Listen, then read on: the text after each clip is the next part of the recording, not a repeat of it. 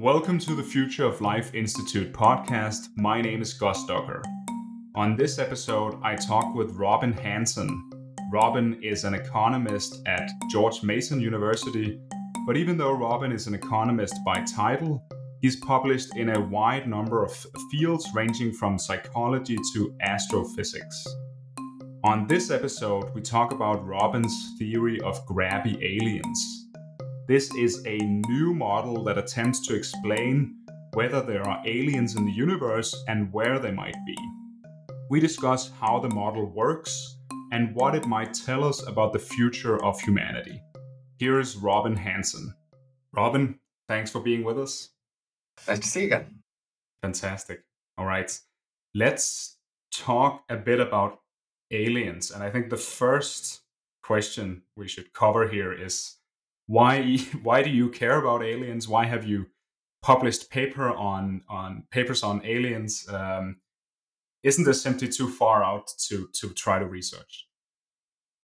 My general intellectual strategy has been look for important neglected questions where I can find some original angle, where I could uh, do something new other people hadn't done.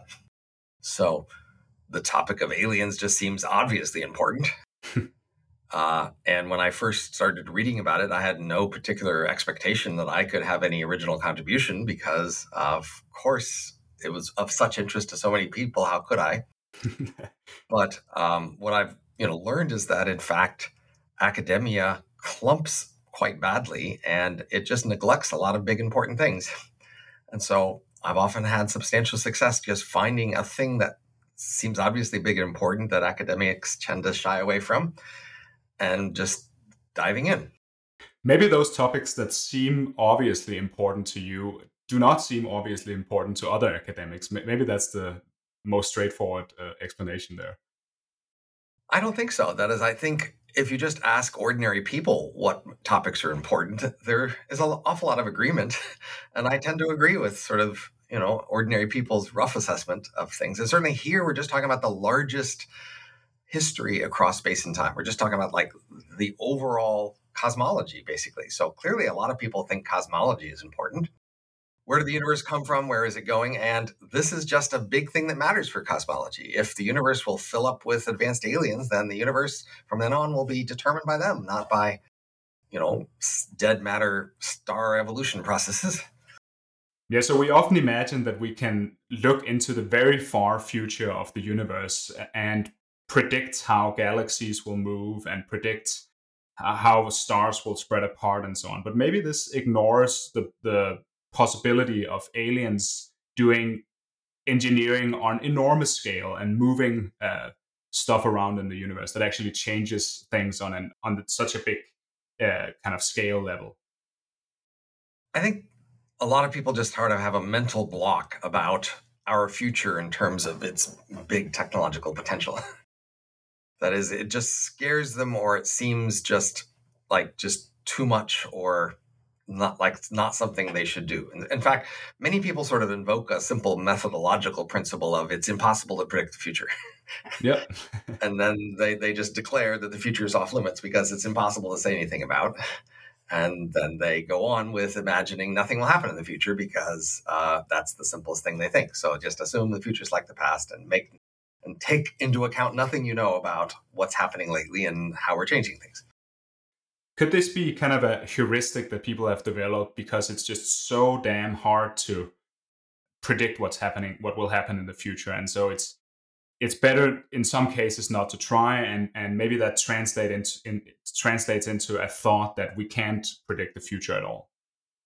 I don't buy that so much. I mean, I do think that in fact there's often a planning you know, fallacy or that people often overplan.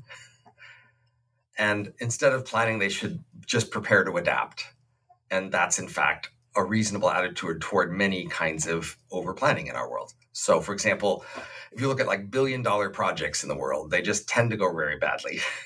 Most billion dollar projects are just done way over budget, way over time, don't work that well. And apparently, people just delude themselves into thinking they're able to do billion dollar projects.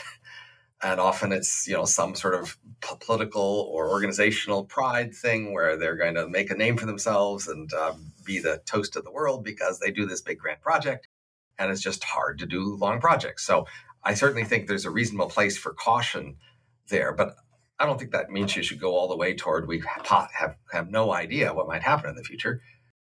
Yeah, and aliens really thinking about aliens is really one of the biggest things we could think about. Maybe uh, highly advanced AI is up there, but I can't really think of, of anything other uh, in that category. Like if aliens could really, really, if they exist, uh, affect our future and the future of the universe. So it's a massive topic to think about. It's not just the future, it's also the past. That is, if you just look out into all of space time, one of the biggest things that might make a difference out there in space time is advanced aliens. I mean, you know, they can just make, they can just change a lot. So it's just, if you're interested at all on large scales of space time, it's just an obvious question that has to occur to you. All right, let's get into the, the meat of your theory here.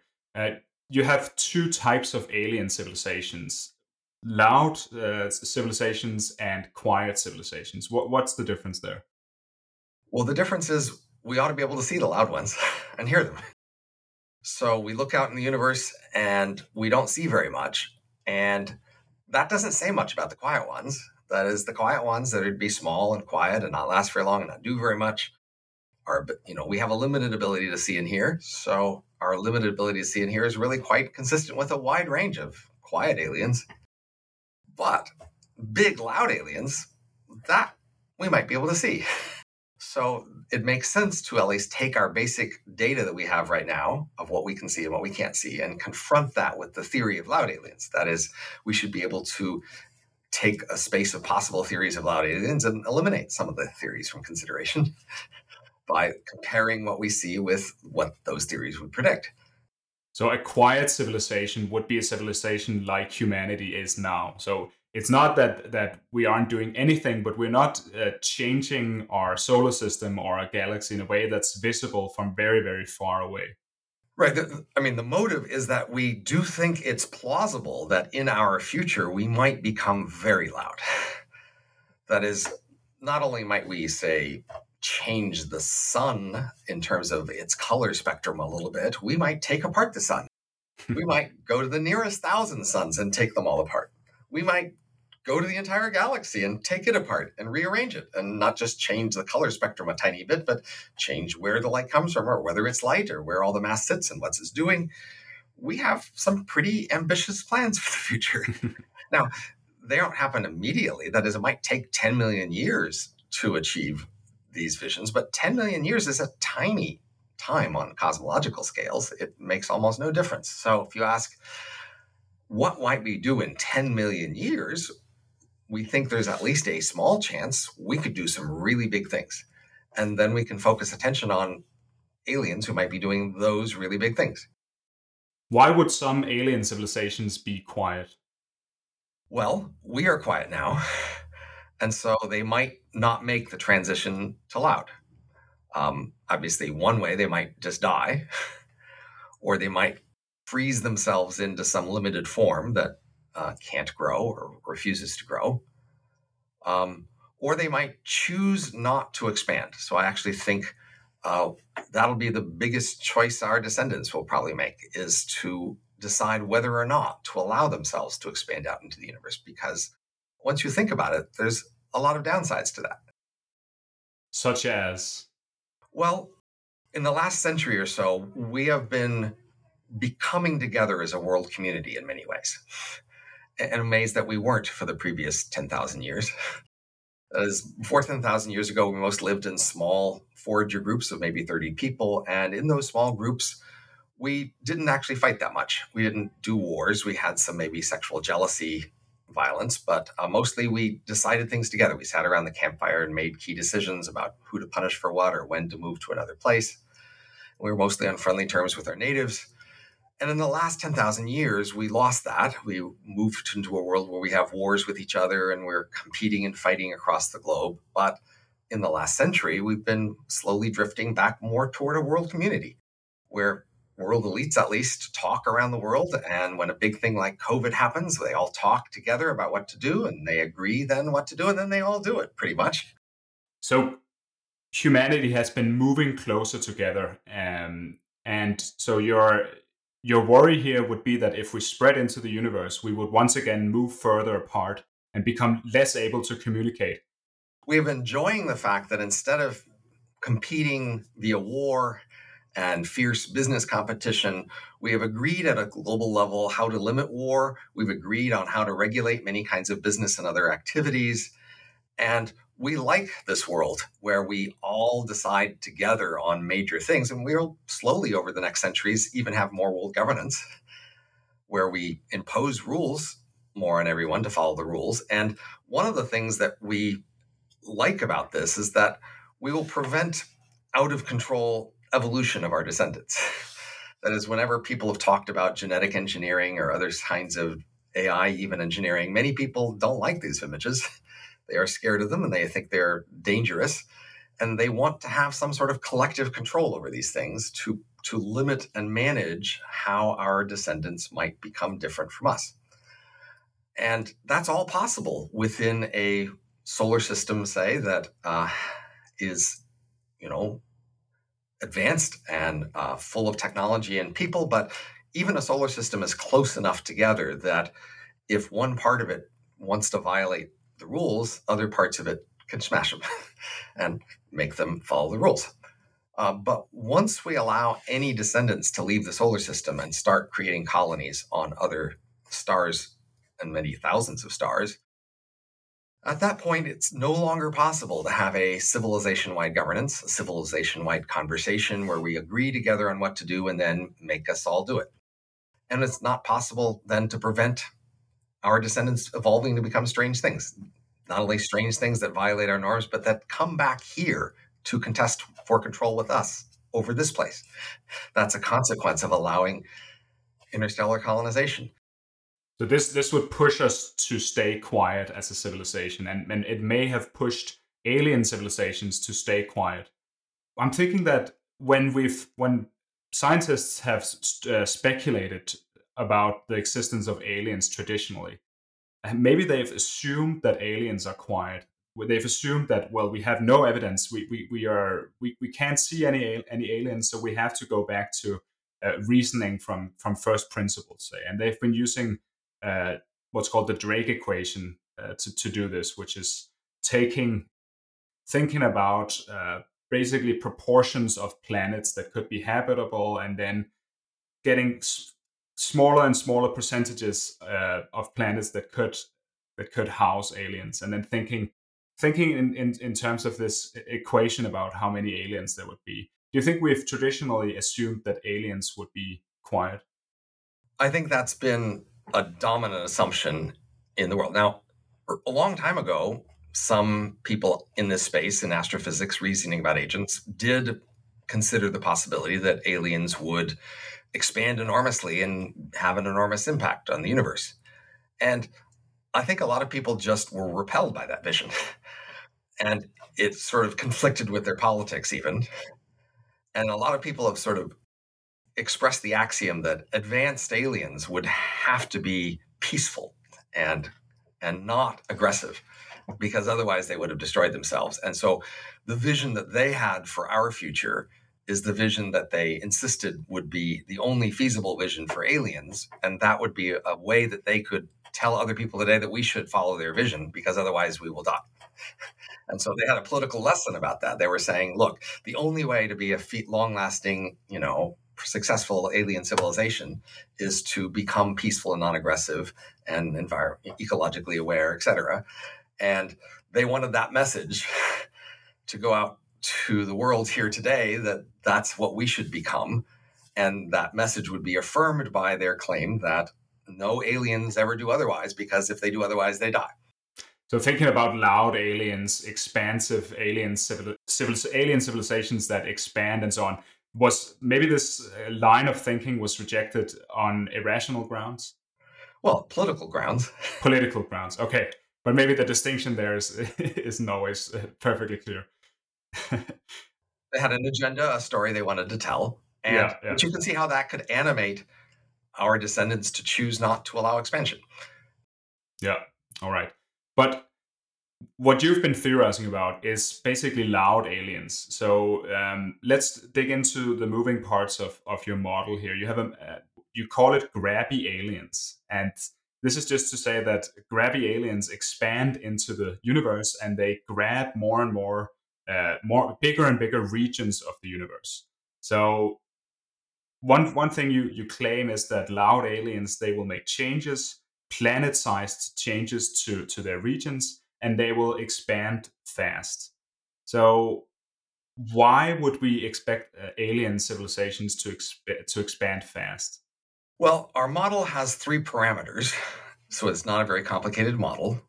Uh, there's two parameters of when they appear in space and time. So we assume they appear at random places on the on the grand scale of things, and that they appear in time according to a power law, which has a constant and a power in it.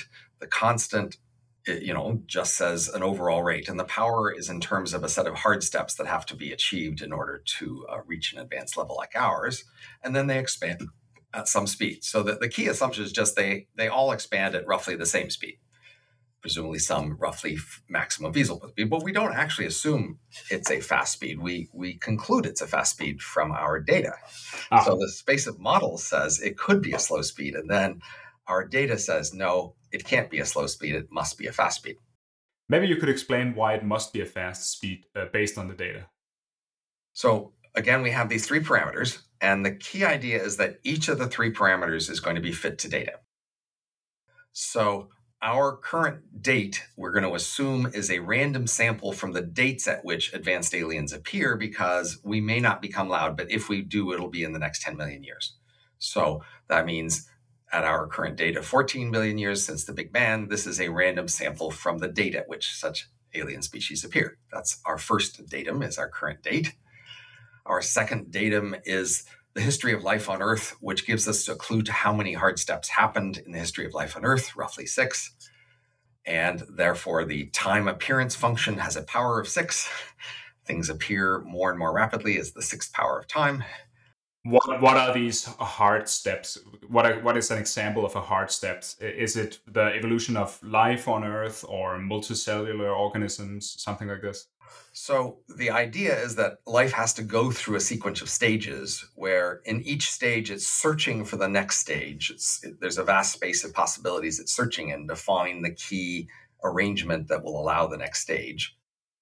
And that we don't really know what these stages are. We have a number of candidates for them, say photosynthesis, multicellularity, eukaryotes, sexual selection, etc. But what we do see is that life appeared on Earth at a certain date. And we can then consider the very first step as the has happening before that date. And then we know that we've appeared at a certain date right now before life on Earth will no longer be possible. And the simple theory of statistics says that these two durations are samples from the same distribution of duration of step sizes. So the first one took roughly 400 million years, and now we have roughly a billion years remaining. And those two numbers are samples from the typical step duration size. And that's what lets us say there's probably roughly six steps, you know, three to nine or something like that, steps that happened during the history of Earth so far. And so we don't need to know which steps they were. What we mainly need to know is how many of them there are. And we can get that from that first duration and this last duration and then then we think that then we think that alien civilizations will have to go through the same number of steps in order to uh, reach a level in which they can expand into the universe. Right because if there were different paths of evolution that had different numbers of steps the one with the smallest number of steps would be the overwhelmingly more likely thing to happen. So the universe would mainly be filled of things that use the smallest number of feasible steps. So that's why we would assume that our number of steps is the smallest feasible Okay, and let, us try to get back to this question of why alien civilizations would expand fast. Right. So the third parameter is the speed of expansion. So now we can take the other two parameters and we can do stochastic simulations of this model where we model the universe assuming the number of steps we have and the you know, constant we have from our date. And then we can model different speeds of expansion and see what they would imply about the universe. So if we assume that we are a random sample from the origin of an advanced civilization date, we can ask at a random time when an advanced civilization appears in these models, how many other civilizations can it see? we can just use the model and simulate it and calculate that. And what we find is that when they expand slowly at the ran at an origin time of when a typical civilization appears, it can see many other alien civilizations in the sky. And what these are is enormous spheres in the sky that much larger than the full moon, where within that sphere, everything is substantially changed. That is, you're looking at a sphere of alien colonization, maybe billions of light years across, in which for billions of years they have been changing the stuff. And our key prediction is they would have made it look different somehow. Exactly how, we don't know, but it seems pretty likely that it would look different. Just like on Earth today, when there's a forest or uh, a savanna, it looks different than empty rock. Wheat in a city looks different than an empty savanna. That is, you know, life and civilization changes things. But so so your reasoning is that if civilizations, alien civilizations, expanded slowly, then we would see them. Right. Therefore, they, they can't be expanding slowly, and we can calculate how fast they would need to be expanding such that you know we most likely wouldn't see them in the sky, and that's maybe roughly half the speed of light. So if they're expanding half the speed of light, then we don't expect to see them in the sky.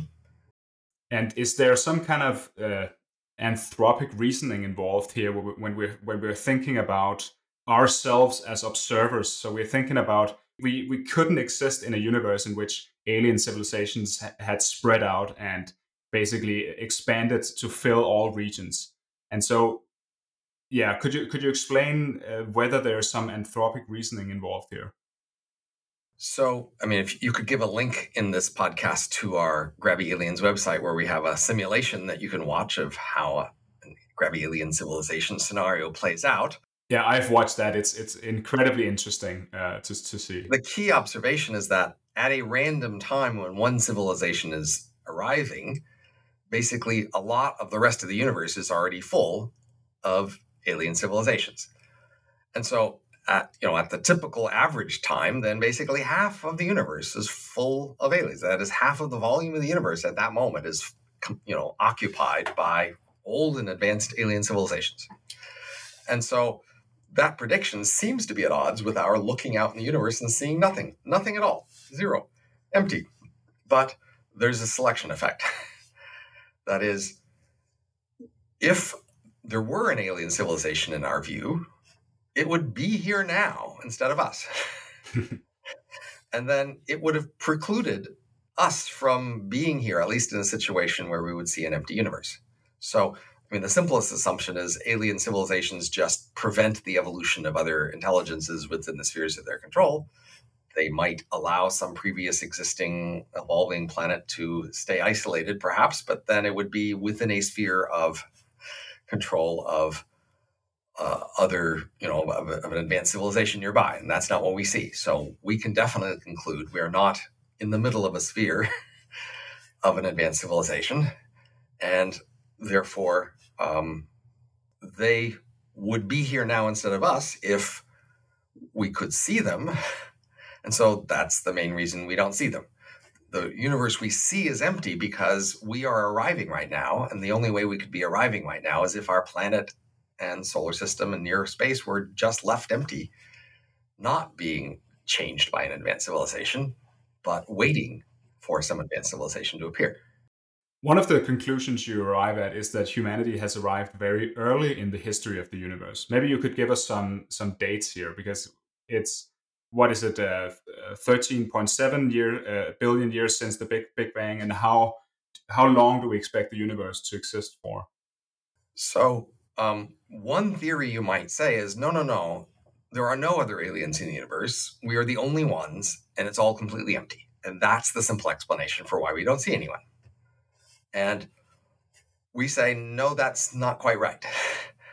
If you if the universe were completely empty and would just wait for us to appear, as long as it took, then we should expect to appear much later than we did. So the peak of star formation was about 4 billion years after the beginning of the universe. And then, you know, the peak of habitable star formation was perhaps three times later or something because at the very beginning of the universe, there were all these young stars exploding, and that was pretty harsh for nearby life.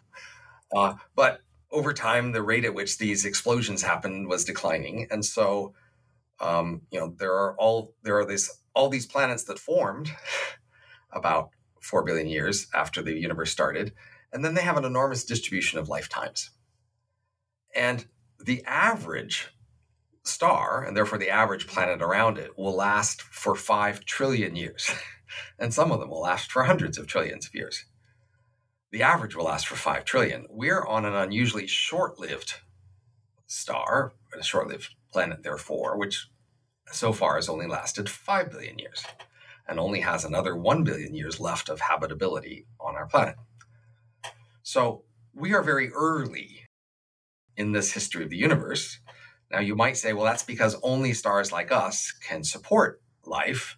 And that just doesn't seem right to us. That is, seems that there must be just a wide range of different paths by which life could appear. And in particular, that ocean worlds, worlds full of water, are a reasonable candidate for places where life could appear. And that even though small stars have some problems in terms of, say, tidal locking and flares, those really aren't problems for ocean worlds. And therefore, there are many stars with many planets who could, in fact, evolve life sometime in the next 100 trillion years. So, this hard step model I talked about predicts that if life has to go through a bunch of hard steps that are all difficult to finally get to our level, the time at which that will happen will uh, the prediction is the, the probability of that happening goes as the as time to the power of the number of hard steps, say six. And therefore, if you have a star that lasts a thousand times longer than our star, say five trillion versus five billion, then not only is there a thousand times as much time for life to appear on that longer lived star, the chance of it appearing will be toward the end raised to the power of six, say, which means a thousand raised to the power of six, i.e., 10 to the 18. That is, there's a 10 to the 18 larger chance that advanced light like us would appear late on a much longer lived star than it having appeared on our planet, which is such a short lived planet in such a short time. Can we say, can we say anything about the probability of us having arrived this early in the universe by chance? Well, the, the story here is that we made an assumption in this model that we were just analyzing. We were assuming the universe would sit and wait empty until we appeared. And that's the assumption we suggest is wrong.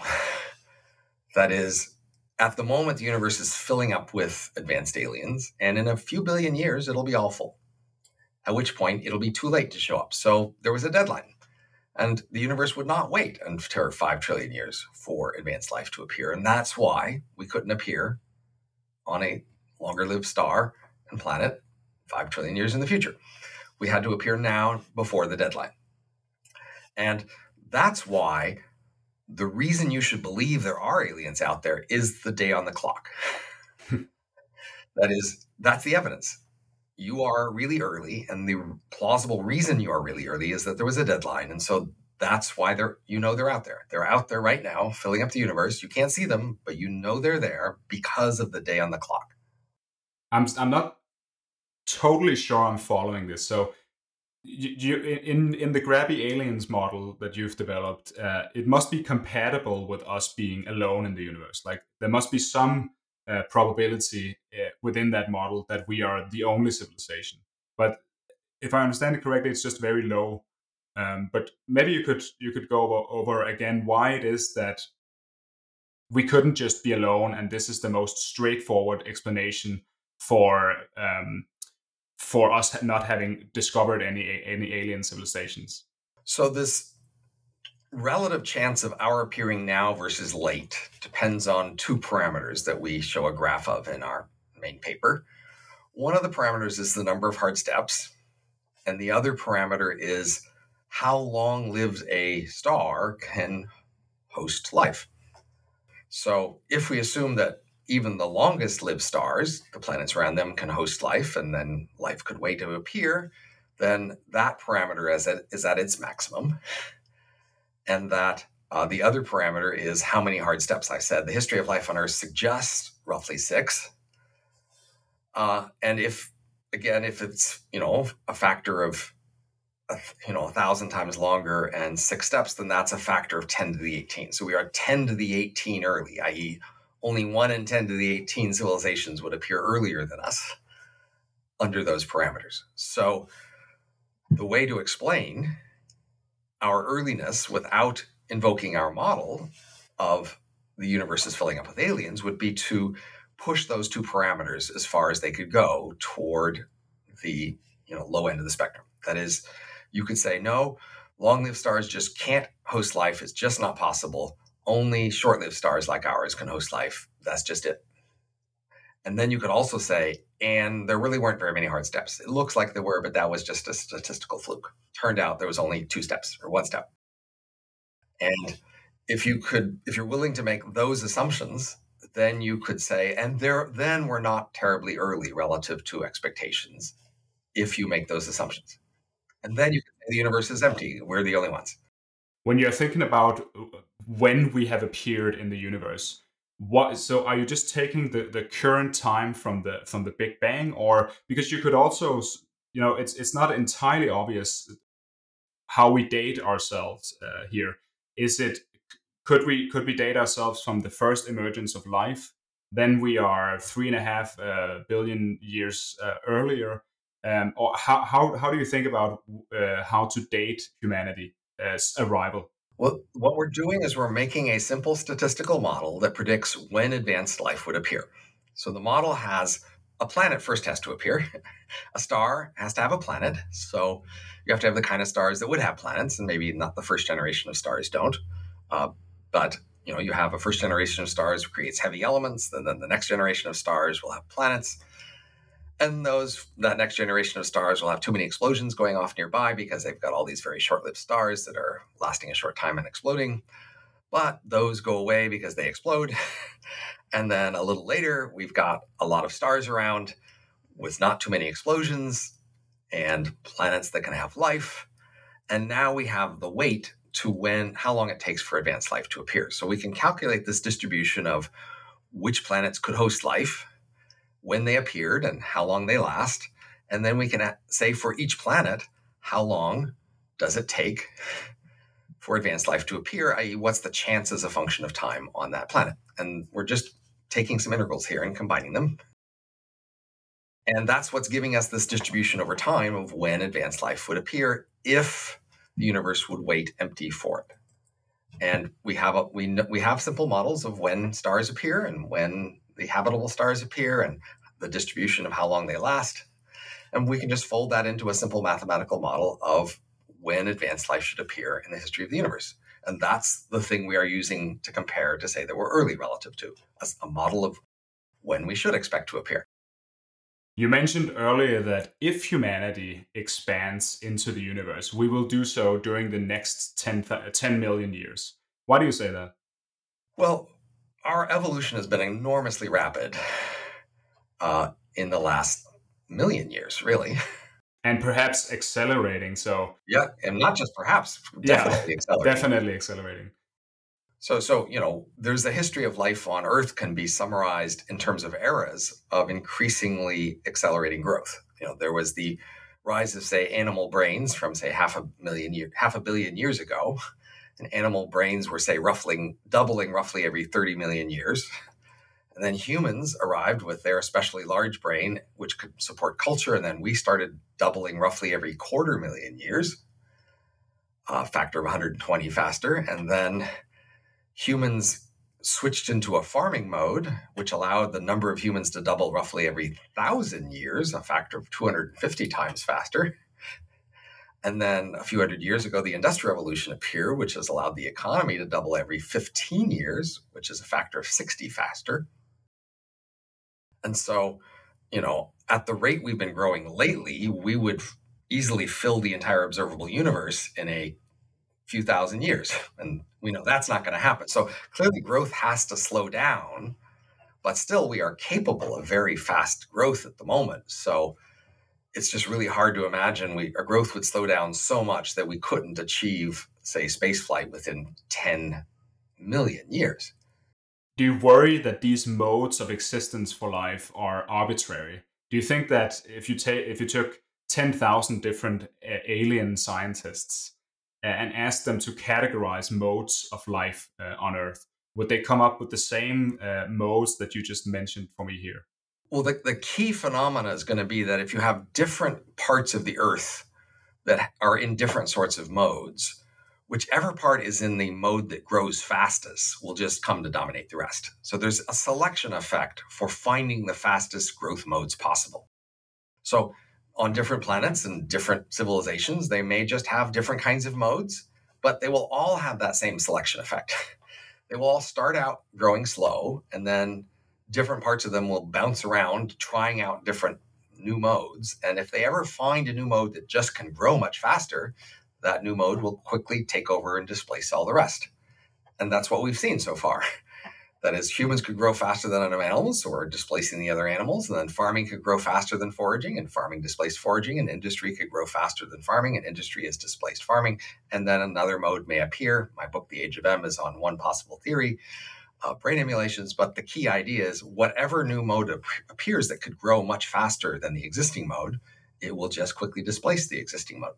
And when we're talking about growth rates, now we're talking about something objective and it is no longer uh, it's simply a subjective categorization of modes of life on earth right that it's about the rate at which its physical power can grow its direct physical impact the energy it can command the matter it can command the things it can do these things are just growing at these growth rates uh, Robin, if humanity uh, manages not to destroy itself, and if we expand into the universe, when will we meet aliens?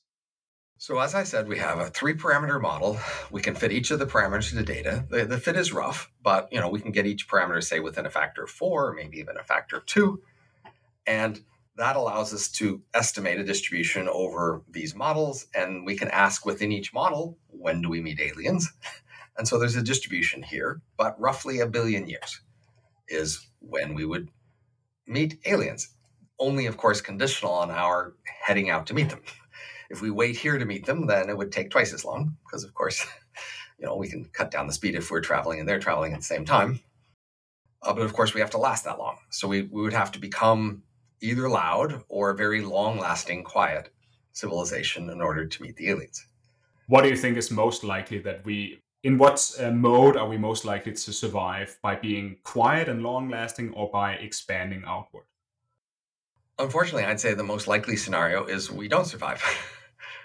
that is, most likely we'll be quiet, and most likely we won't survive as quiet. And that would be the most likely outcome for our civilization. It's not the outcome I'd prefer, but it has to be the one I'd guess.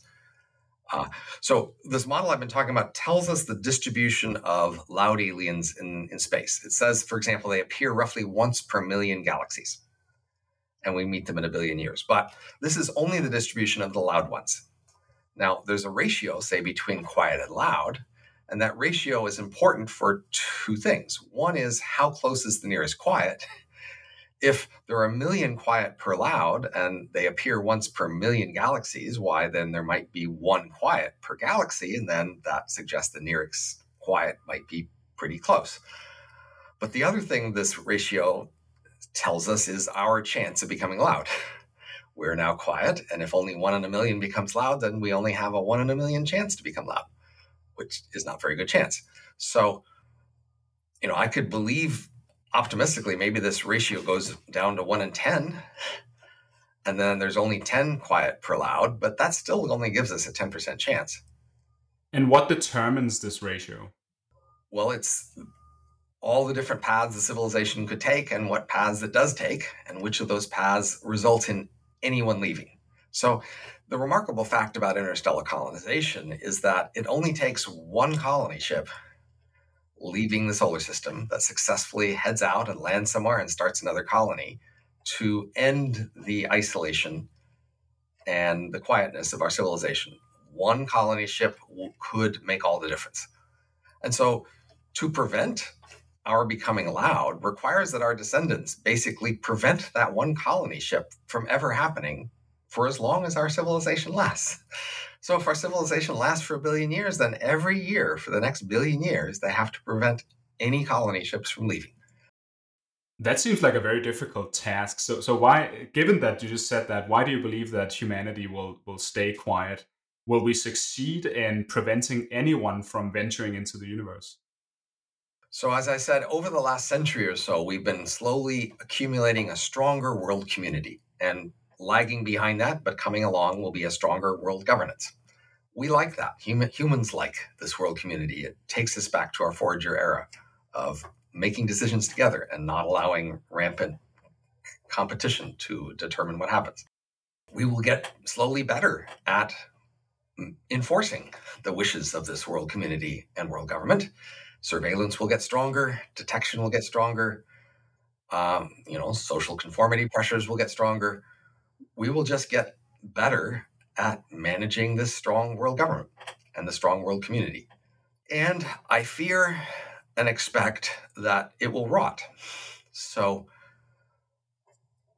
systems today that, like large software systems, even relatively small ones, all consistently rot. And pretty much all organisms consistently rot. What do you, what do you mean by rot here? So, in software, the, the sign of rot is that as you change a software system to make it um, adapt to changing conditions, adding features, changing to hardware, changing customer desires, as you change software systems, the changes you make tend to create more interdependencies. They tend to make the system less modular. And by making it less modular, they make it harder to usefully change. So over time, it becomes more fragile, more interdependent, and harder to change. And in fact, pretty much all large software systems are thrown away and replaced wholesale from scratch periodically. That's just the, our world of software, and most people don't know that about software.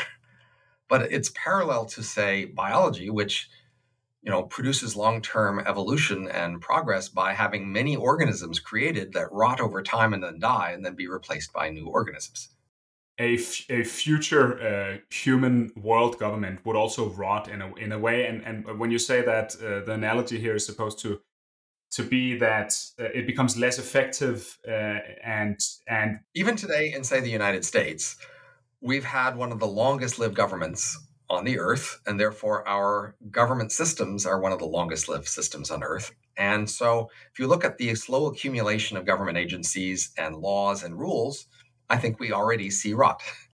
We already see that these rules are getting longer and more interdependent and allowing less change. Uh, and that's just the sort of thing you should expect to see over these long time scales. And other nations haven't suffered as much because their systems are newer. Do you think that such a integrated uh, future for the world would prevent anyone from leaving and thereby would, would keep us as a quiet civilization? Well, there's two parts to the story. One is that they would want to prevent people from leaving.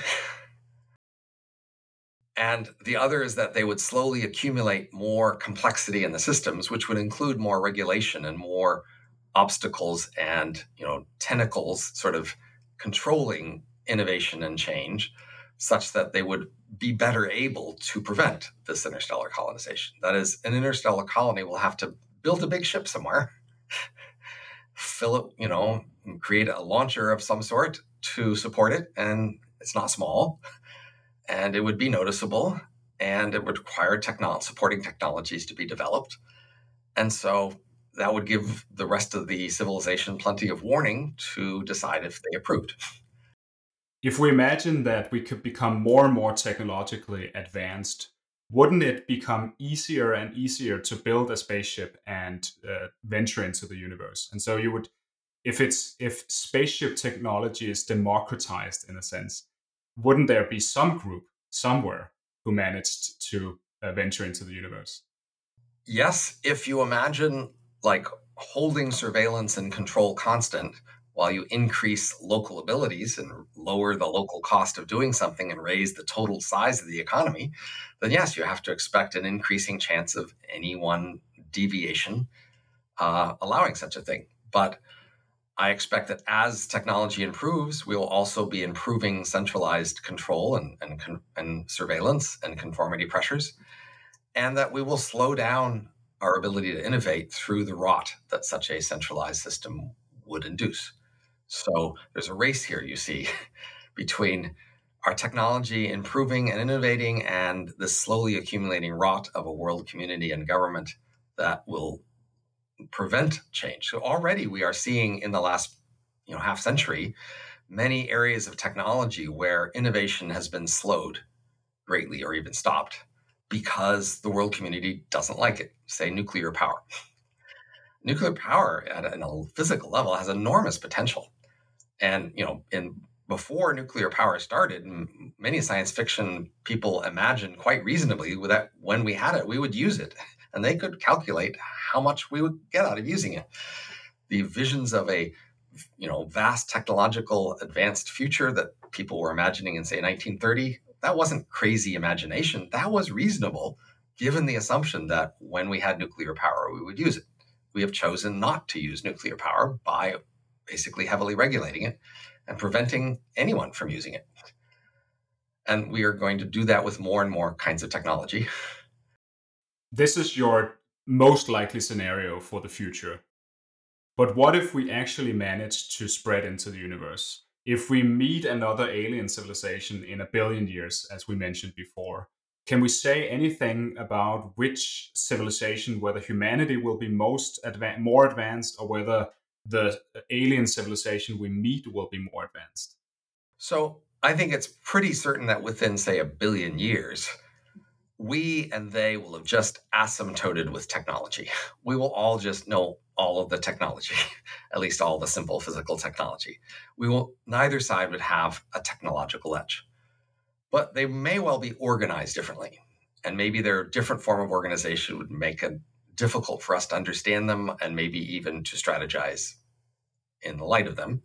And so I think they will be very interested to learn about each other in order to see how they're organized and what sort of social and organizational technologies they've adopted and how far they've gotten with them. So th- the first thing that will happen, of course, is that we would start to expand, right? And then once we started to expand, we would lose that internal coherence, we would lose the central control, and then we would have a lot of competition and selection.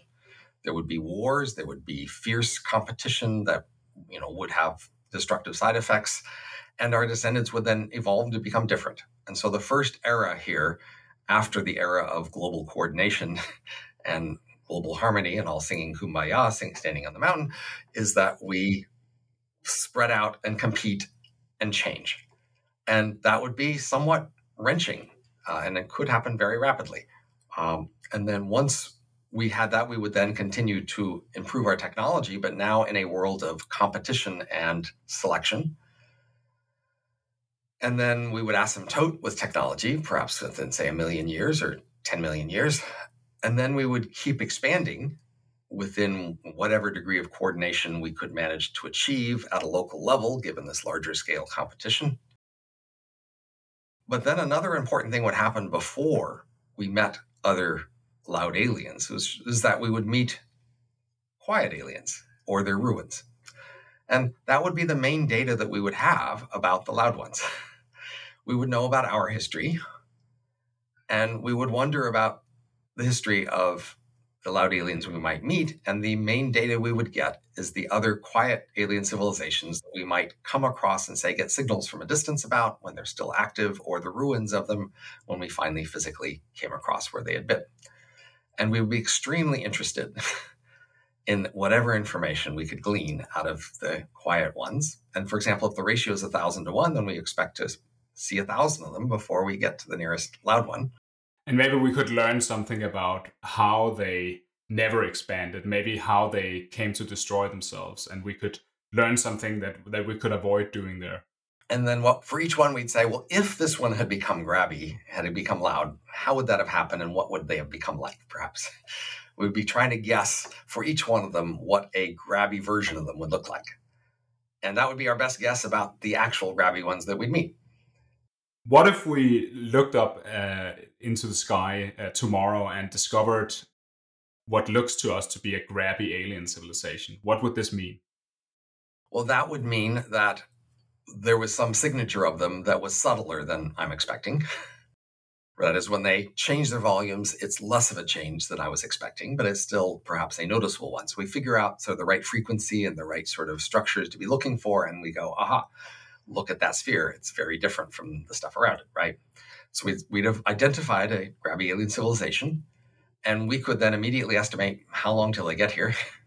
we could look at the speed at which they're expanding and see how far away they are, and we'd know our deadline when when they would get here, and then when we would meet them if we headed out to meet them.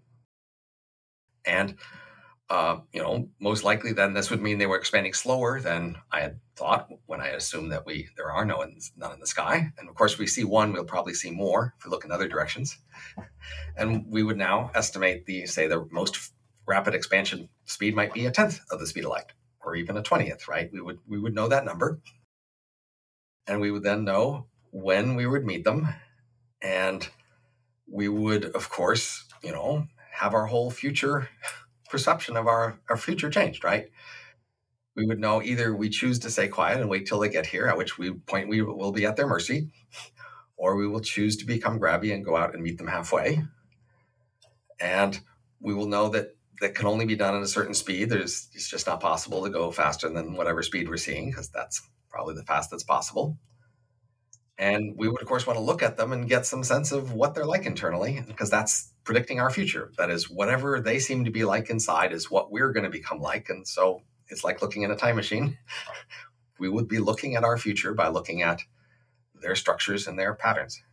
But on your model, this would be very unlikely. We would, we would, if we saw some civilization, we would see it long in advance, and we we would see it by now. It wouldn't, we wouldn't simply tomorrow by some uh, better uh, technology see something that, that we hadn't seen before. It's not so much on our model, it's on my judgment that most likely whatever changes they would make would be pretty visible. Mm-hmm. Now, I could just be wrong about that, but that's not so much from the model, it's just from this judgment that eh, most likely a civilization that has, say, been in some space for 100 million years, you know, changing things to its heart's content, those changes would be pretty noticeable.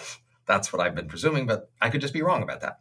Yeah. So your judgment here is that the, what's the alternative scenario? It is that that an alien civilization would uh, control a region of space, but not do anything that's visible to us. So maybe maybe what they're doing is is on a very small scale, or is on some some physical feat there's some physical feature that we don't understand that they're changing. It, it, would be on a scale of like many galaxies. Like there'd be a sphere that covered you know a thousand or a million galaxies mm. out there.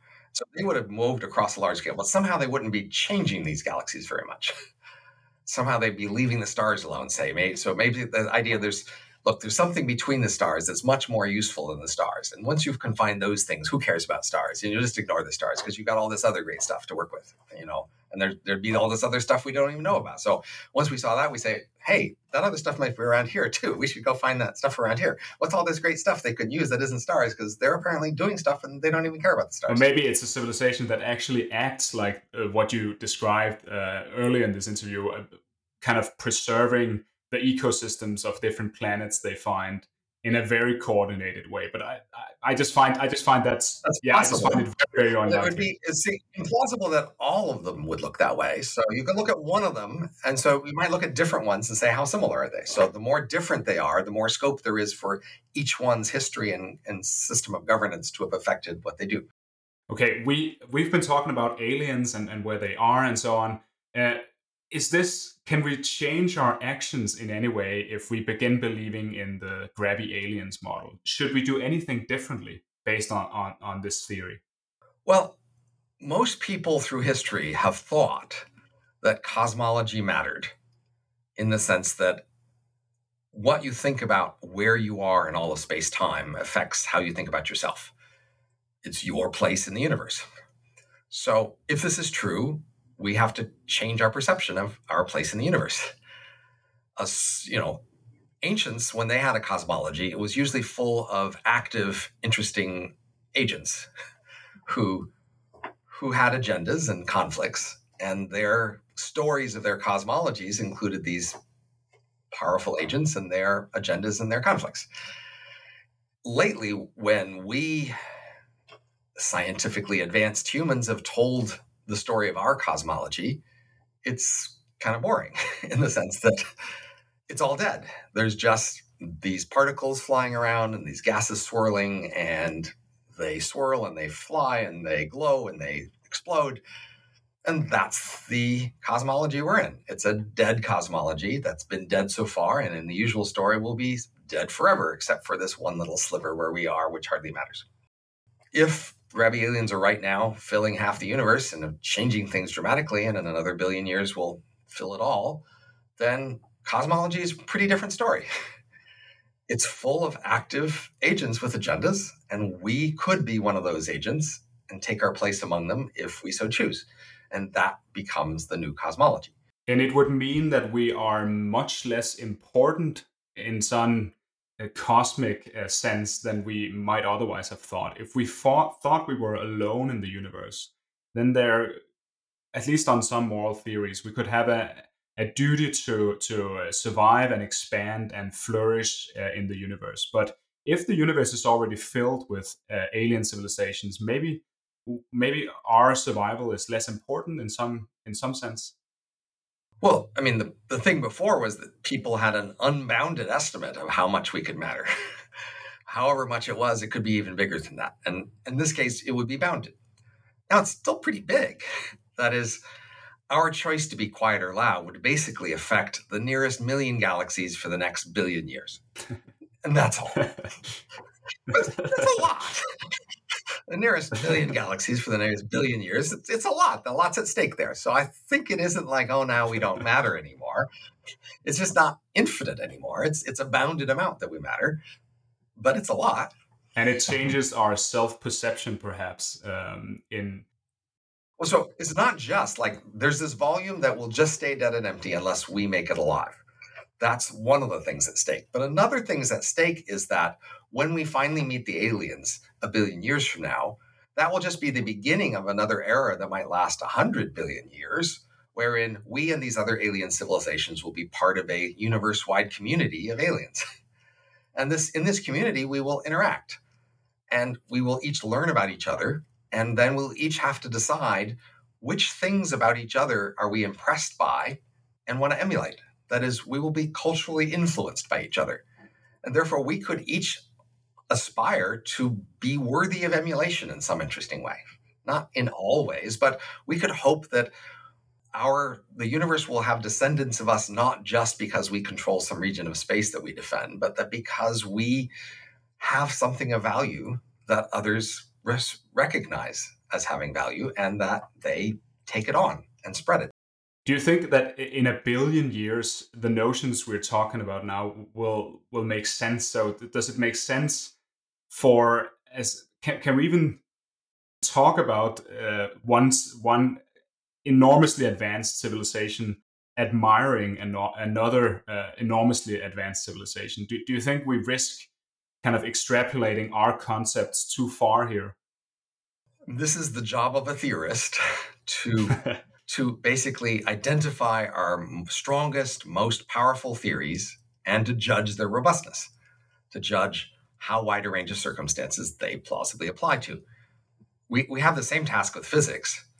You could say we only know the physics of the universe we're in and in the future they will you know explore other physical possibilities and therefore we have no concept of the future physics. And therefore we can't even talk about the volume of space they'll be in or the time it'll be till meet them. And none of that will be meaningless because our concepts are meaningless. That, that seems to me to go too far i think i think the concept of space for example and time are both going to be robust concepts that last for a long time the speed of light limit on travel i think is robust and that will project. And then if I look at social and biology and I say, what are the most robust concepts? It seems to me selection and reproduction are pretty robust concepts and they will last.